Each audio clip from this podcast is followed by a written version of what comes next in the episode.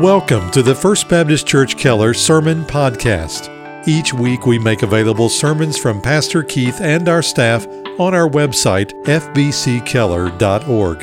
And on iTunes, search for FBC Keller Media in the iTunes Store. And now, our Associate Pastor to Families, Dr. Michael Wright. Join me in Romans chapter 1. Romans 1, verse 15, 16, and 17, as we look at Paul's eagerness to preach the gospel. And we'll look today why, why he was so eager, why he was uh, desiring so much to go to Rome and preach the gospel of Jesus Christ. The Apostle Paul uh, writes uh, the book of Romans, and I'll explain in a moment some of his motivation for it, why he wrote this letter. But let's first look at verse number uh, 15 in Romans chapter 1. The Apostle Paul says, I am eager to preach the gospel to you also who are in Rome. Paul was in Corinth when he wrote this letter to the Romans. Uh, as you know, he, he wrote uh, at least twice. Some believe he perhaps wrote three times, but we have 1st and 2nd Corinthians, so we know he had a ministry to the folks in Corinthians, uh, uh in Corinth, and uh, so we have that. But when he was there during one of his ministry trips, he wrote this letter to the Romans. He had to return instead of going straight to Rome, which is about 600 miles to the northwest. He, uh, he had to return to Jerusalem to, to take an offering that people had taken up for the poor. And so he had, he had to go back to Jerusalem to do that, and he couldn't go to Rome, and he wasn't sure whether he would ever make it to Rome. And so he decided, uh, I would say decided, the Lord caused him to write this, this letter. And because he didn't know whether he would eventually arrive there or not, he gave this full blown treatise about the, the, these sound doctrines of the Lord. And we are, we are blessed to be able to have that copy with us today in our English language. To, we can see in it all the wondrous things of the Lord. And of course, we know that Paul eventually did make it to Rome, not in the way he thought. He ended up going uh, to Rome as a prisoner of Rome. But there, God used him mightily even while he was in prison. And, and uh, so, God has always used Paul. But he had that great desire to go, and he he says, I, I would like to come to you, but I can't. And, but, but I am eager to preach the gospel to those of you who are in Rome. Now, Rome was the, was the capital, if you will, the center point, the hub of the governmental power of that day, the political power in, in Paul's day. Going to Rome would be like saying, I want to go to Washington, D.C., and preach the gospel in all the, the buildings, all the political and governmental buildings here uh, in our capital the, uh, of the United States. He knew that if he could get to Rome with this glorious gospel of Jesus Christ, there would be a possibility then that the gospel would then spread out and literally go around the world. That and of course, in his mind, perhaps the, that known part of the world. And so he desired to do that, knowing that that might be where it happens. And so he wrote that and he sent the letter, and, and of course, there were believers in Rome. Now, some would say, where did these Christians in Rome come from? Where, how, did they, how did they end up there?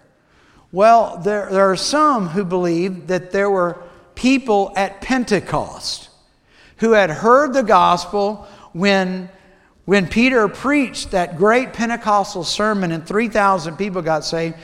There are some who believe that there were some there from that area or from Rome who then took the story of Christ because they had received Christ and they went back to Rome and they launched the church there in that city. We don't know who they are or how large it is, but we do know that, that there were believers there in that great city. So Paul writes to them and says, I want to come to you. And he's not sure if he's going to be able to go, but he says, I'm eager to preach the gospel to them. I guess this is a rhetorical question, but are you eager? Are you eager to preach the gospel? Are we eager to preach the gospel? Well, let's look. I'll just break this down into three simple thoughts. One, we see that Paul says, I'm eager to preach the gospel. It would help if we understand what that word eager means. In fact, when we go to the Greek, we see that the word eager can also and often does mean to be ready. Paul says, I am ready to preach the gospel. I am not only eager in motivation, but I'm ready in terms of my preparation. I'm ready to go and preach the gospel. I'm ready to do this. Now, why is that? Well, we know that one, Paul met Jesus Christ on the road to Damascus. You know this story, it's in Acts chapter 9. Paul is going to Damascus. He's going to arrest Christians, he's going to kill them, as he has been doing for quite some time. And on the way to, to Damascus, Paul is blinded by a great light. It's the presence of the Lord Jesus Christ. And that, and that Lord who appeared, to, that resurrected Jesus that appeared to Paul said this Saul, Saul, why are you persecuting me? Now, that's the word from Jesus himself confronting Paul. And from that moment on, Paul, because he had met the Lord Jesus Christ, his heart was transformed. And from that moment on, his heart and life began to grow. And over the next few years, he, be, he began to prepare for the ministry that he took on for Christ. And man, when he launched that ministry, he launched a ministry. You know what he did? He started planting churches. He started training young men like Timothy, these pastors, and telling them, stay in the city, preach the word of God. In fact, he says to Timothy, his young, his young friend in the gospel, he says, Timothy, preach the word. And then he says, be ready in season and out of season. Always be ready to preach the word of God. Be always be ready to preach the gospel. Be do it in whatever season is here. He says, Timothy, listen, God did not give you or me a spirit of timidity, but he gave us a spirit of power and a sound mind. Are you ready to preach the gospel? You see, are you do you have that readiness? Well, we probably need to be thinking about it a little bit more if we don't. I was doing some, some study and research from, from uh, the, uh, the Barna Group that does research about the church. And uh, in one of the uh, things that I found from his uh, research that he did was that, is that, uh, that the nation, our nation, the American nation, is becoming more and more, increasingly so, post Christian. Now, if you don't know that term, you need to get to know that term. Just Google it sometime and look. Post Christian. What does that mean? I'm going to come back to it a little bit more, but let me just say this that it basically means that there, are, there is a growing population of people in our nation who do not know God. And not only do they not know God through Christ, they do not know the gospel. They don't even know the gospel story about God. They are not even interested in the things of the Lord. In fact, when he finished his, uh, his survey, which he did, by the way, it took him seven years to do this survey, and he surveyed over 76,000 people, and he asked those 76,000, well, he gave them 16 statements, whether to, to respond to them in a positive or negative way. And of those 16 statements, those who responded to 13 of those statements were considered to be post Christian in their thinking. What that means is, uh, what that would mean for us is that there's a great number of people who do not ever think about God. Maybe you're, some of you in here are one of them. In fact, the, the, the statistics showed from the study that 30% of everyone in the Dallas Fort Worth area this is, this is a, by the way, a margin of error of only like three percentage points. But 30% of everyone who lives in our area do not know God, do not know Christ, nor have they understood or ever really heard the gospel of Jesus Christ. I would say if this is the Bible belt, the belt is unbuckled. It is not. And he also took, all, he, he took a survey of all the big cities all across the United States. And the DFW area ranks 60th of 100. We are in the top 100 cities with people that have a growing population that do not know the gospel. And friends, you know what that means. If that many people claim to not even know God, there is another large percentage of people who say they know God but don't know God, and there's only really uh, maybe 20, maybe 20, maybe 25%, I don't know, who really, really have an, a saving relationship with Jesus Christ. And even in that span of people, there are those who are hot hearted for the Lord. And then the, on the very other end, there are those weak people that are just week by week attenders that all they do is just attend and they give a little tip to God and they go on. They, they're saved, but they're not growing in the Lord. I would say that that's exactly what Rome was like. Rome was not just post Christian, Rome was not Christian at all. In fact, the gospel was so early. And yet, here's Paul looking at this city as we might look at our city. And Paul looks at this city and says, I am eager to get there. I am ready to get there. And so, when I ask you the question, are you ready? Are you eager to deliver the gospel to your friends, you know, at school? I know we're in summer break, but you know, think about that. Those of you who are students, are you ready to are you ready to share? Are you eager to share the gospel with your friends at work, with the guy in the cubicle next to you, or in the office above you, or whatever it is? Are you always ready, in season and out of season? For you see, friends, our only hope for America is the gospel of Jesus Christ. That's just the way it is. And nominal Christians are going to produce no result in the transforming work that needs to happen in preaching the gospel. I'm going to come back to that study one more time to show you a few things. But Paul says, I'm eager. He says, I'm ready. Now, we have to ask ourselves the question what is really the gospel? If we're going to spread the gospel, if we're going to talk about the gospel, let's at least understand what the gospel is. Well, number one, I would say in general, the gospel is the entire Word of God. Now, I'm not trying to just, you know, generalize this. I really mean that. From Genesis to Revelation, every book has some sort of message in it where we could say, this is why our world should trust Jesus Christ and Him alone for salvation. Every single book. Genesis tells us how man fell. And then it gives a little shadow of what's to come that there's going to be, that the enemy's going to strike at the hill, but there's going to be one coming who's going to step on the head of the serpent. You know who that is, right? Jesus Christ. So from Genesis, and you can just go all the way through the Bible and you see that the, all the Bible is good. Do you remember a guy by the name of Philip in the book of Acts? Philip is an evangelist. And the, the scripture says that the Spirit carries Philip away. I don't know if he literally car- carried Philip away or he led him to a place, but he ended up on a road where there was an Ethiopian eunuch who was coming down the road in a chariot. And he's riding along in this chariot, and Philip looks up, and by, I guess, the divine circumstance of God, that lost Ethiopian eunuch is reading from a scroll, and that scroll was scripture of Isaiah.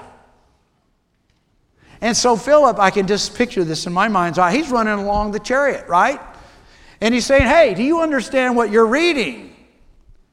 And the, the Ethiopian says, I, I don't know. I, how, how can I? Unless somebody explains this to me. Boom. Philip is on the chariot. And he's talking and he's sharing from the old, what is our Old Testament, it's their testament back then in the first century, but he's sharing with them, he's sharing with this man how Isaiah is pointing to the person of Jesus Christ. And they must have gone all the way through it because by the, he, he must have even covered baptism because by the end of that share time, that Ethiopian eunuch says, Hey, what hinders me from being baptized? And Philip said, Believe first. Believe on Christ. Put your faith and trust in Christ alone. That is what he does.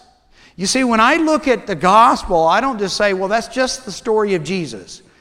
It's not just his life, not just his sinless life, his atoning work on the cross, the shed blood on the cross. That certainly is, is the focal point. That's where everything was, was going. But it's not just that. It can begin with the whole Word of God. When someone's asked me, I show me, please show me the righteousness of God, show me the gloriousness of the Lord, I would have to say, all right, here are 66 books 39 old, 27 new, let's get started. Because it all is glorious to God. It's the whole story of God. And if you want to understand why Jesus came onto this earth, you need to read Old Testament.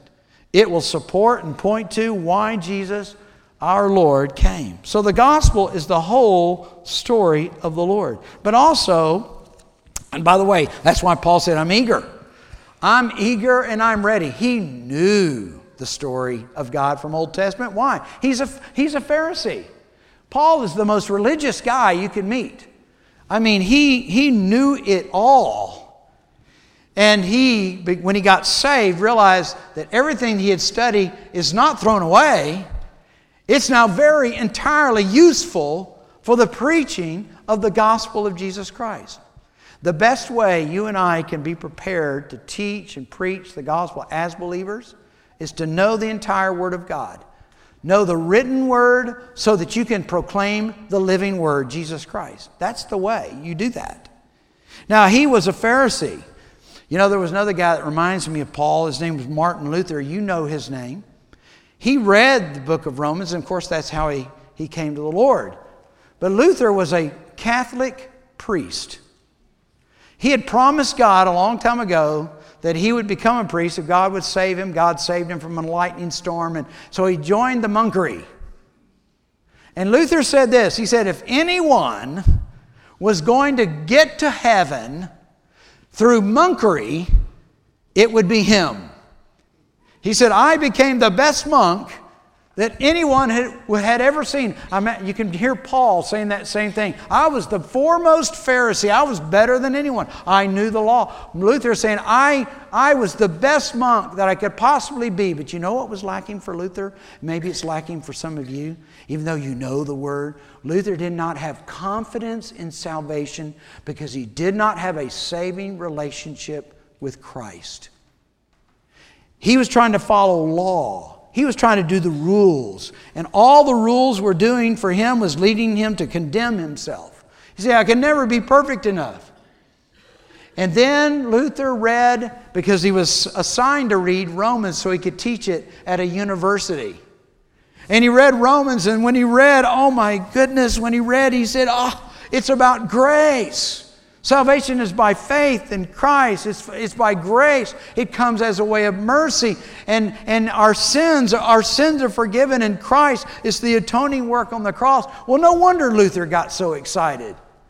No wonder he d- decided to, to tack his, his theses on the Wittenberg door in Germany and, and say, you know, those 95 statements of the, of the church and say, This is what's wrong with the church, this is what's wrong with the church, this is what's wrong with the church. Most of it had to do with indulgences, people paying their way to get to heaven. And what he did is he confronted the church on their unbiblical stand about salvation, which was a salvation by works. And then he found out it's about grace. You know what Paul did? Paul discovered it's not about the law.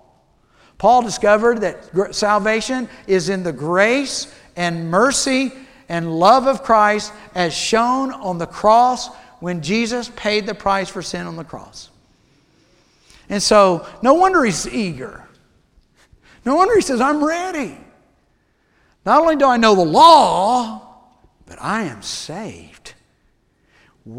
There is no greater weapon to the enemy than a man who has the Word of God in his heart and salvation that has wrought a brand new life and, he's, and that man is ready and willing and does preach the gospel of the Lord. Listen, this is not just needed in our schools and work, it's needed at home. This is where the transformation begins. It begins by coming to Christ. Paul says, I'm ready. And it's ready because he knows the Word of God. He's ready because he knows the story about Jesus Christ, the story of God through Christ. He says in verse 3 that this is all about his Son, it's concerning his Son. In, in, in Romans 1 3, he says that Jesus was a descended from David. This was prophesied that this would happen. He said that Jesus would come in the flesh. Jesus had to come in the flesh. Because if, if God didn't wrap up himself in human flesh, he could not have died real blood on the cross because real blood was necessary for the forgiveness of sin. He says it's declared that he's the Son of God, verse 4. And that it is affirmed, it's confirmed, it's declared by the Spirit of God. That is, while Jesus ministered in the flesh, he did great miracles, and he was the one of the most, well, he was the most powerful preacher of the kingdom of God that anyone had ever seen. But that even wasn't the greatest thing of all. The greatest statement of all about Jesus Christ is that he died for the sins of man and for the glory of God, and he shed blood for the forgiveness of sin, and he went into the grave, and then on the third day, what did he do? He rose what? Again. Paul says, I'm eager. I'm ready powerful in his life. And this is why he wants to go to Rome. He's not afraid of the Roman emperor, he, he's not afraid of the governmental system. He's seen it, he's seen real power, not the power of Rome. So Paul says he's also not ashamed. Look at that. He says, I'm not ashamed of the gospel. And I, I know you know the, the word. The word in the Greek for uh, power is the word dunamis. You know that, right? You've studied it before. And dunamis in the English means dynamite. Now, I would never argue with anyone if they said, oh, Paul is saying that, that, that the gospel is the dynamite for salvation. I would have no problem with that, wouldn't argue with that. I would just let you say that and, and say, Amen, praise the Lord, and let you go on. And then after you left, I would say, here's what it really means. Because back then, the Romans did not understand gunpowder. The Romans didn't understand an explosive event, some bomb going off like we know today. What they did know, though, was the power and the oppression of a governmental system. An emperor with an empire, an emperor that was that had all authority to either grant the, the sustaining of life or an emperor who could order the end of life. At a moment, in a whim, he could say, Have that person taken out, and they were taken out. Now that is authority. And I know when Paul says, Listen, the gospel is not a power for death. The gospel is the power of salvation to all who believe. He said, Oh, there, there are governmental authorities, all right, but they have, no, they have no power to transform life. Now, let me say this to you real quick, as I know I need to get, we need to go here in a moment. That we need to make sure as a church, and I'm talking about the local church as well as all evangelical churches. If you're from another church and, you, and you're, you're out of town, you go, you go back to your church and you, encourage your church, pray for the people, and remind the people that there is no power in man's strategy for the transformation of people's hearts. Now, we do Vacation Bible School, it is a strategy. But we do not do it just to say we held Vacation Bible School. We do it for the opportunity to deliver the power of God for salvation. That is the gospel of Jesus Christ, written and living.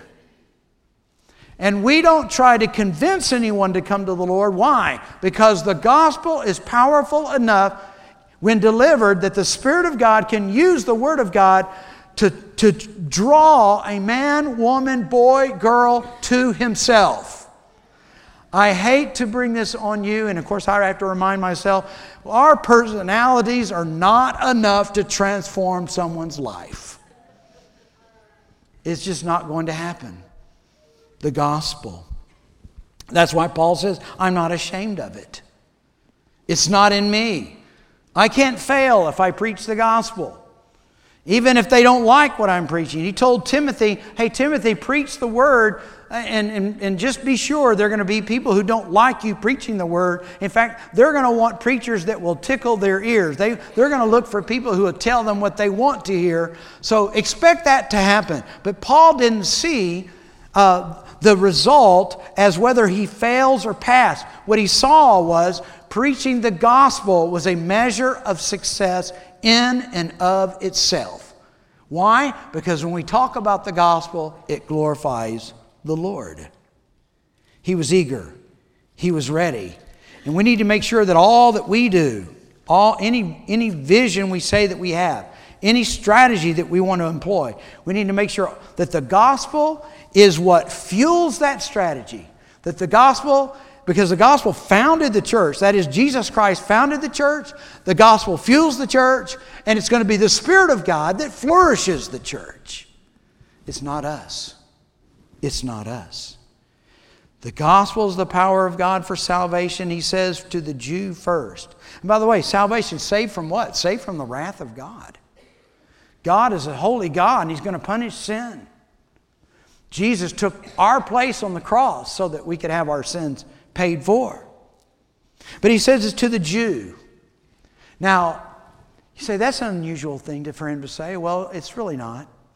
See, the Jew represents religious people. There are religious people perhaps in this room. People, like I said, they come, but they don't know the Lord. They just they like to hear preaching or they like to hear singing and they just kind of like hanging with good, clean Christian people. And but they're religious.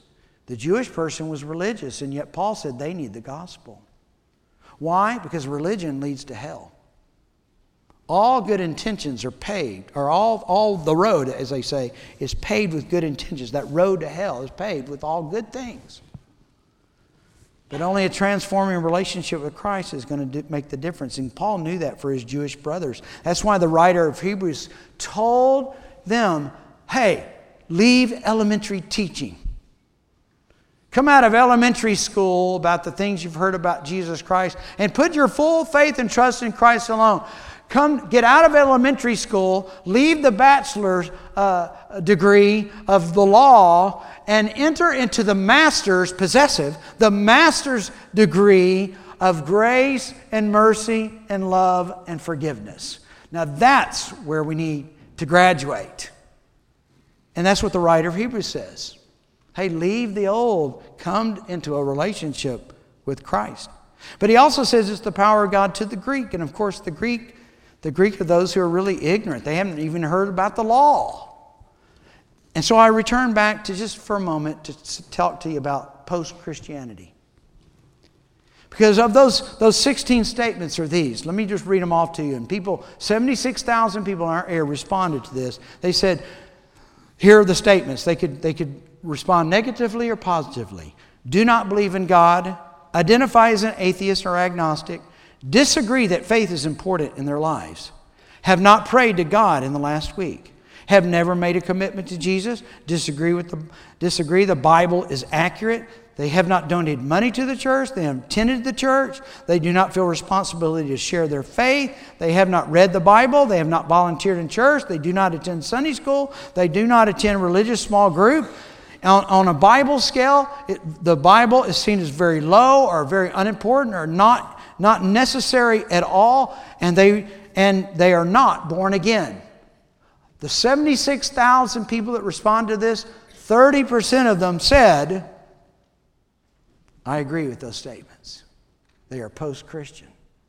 The Greeks, the lost, the Gentiles, anyone who's not a Jew, who doesn't know the law, maybe you don't even know the law, you don't even know the Word of God, and you're one of those kind of Greeks that's, that Paul's talking about here, you need Jesus.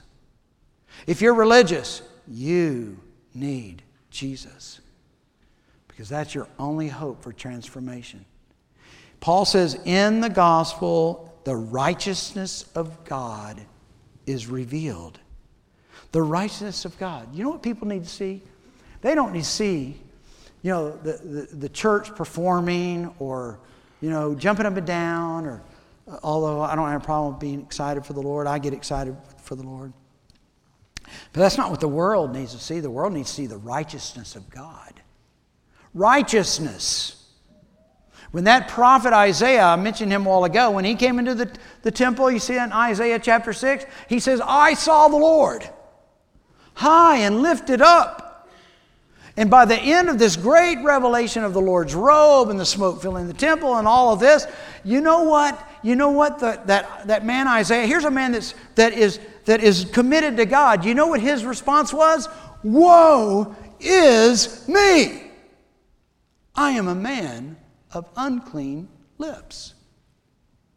And he looks around and says, I live among a people of unclean lips. It's, a, it's as if some, some veil has come off of Isaiah and he realizes, I'm a sinner. And this is why we preach the gospel. The Bible says the God, little g, the God of this world, has blinded the minds of the unbelieving that they may not see the gospel, which is Jesus Christ. What we need to pray for is God, lift the veils, the spiritual eyes of people, that they might see the righteousness of Jesus Christ. Because when that happens, the next thing that happens is, Woe is me! I'm a sinner. I am a man of unclean lips. I have a family of unclean lips. I live among a people in my community of unclean lips. And that man then has opportunity to be drawn in and received by Jesus Christ. That's why we preach the gospel. That's why Paul says, I'm eager and I'm ready. Dear friends, that's what we're going to do this week, God willing. And that's what we're going to do week by week by week. We're going to be fueled by the gospel, founded in Jesus Christ, and flourish in the Spirit of God. Lord, this is your gospel. We are your people. Help us to be eager and ready, eager in motivation, ready in our preparation to preach the glorious, powerful, heart transforming Word of God. We ask for you to help us do it and help those who need to respond publicly to do so right now. We pray in Jesus' name. Amen. Thank you again for listening to our broadcast. To learn more about First Baptist Church in Keller, Texas, or to hear more sermons by Pastor Keith and our staff, visit us online at fbckeller.org.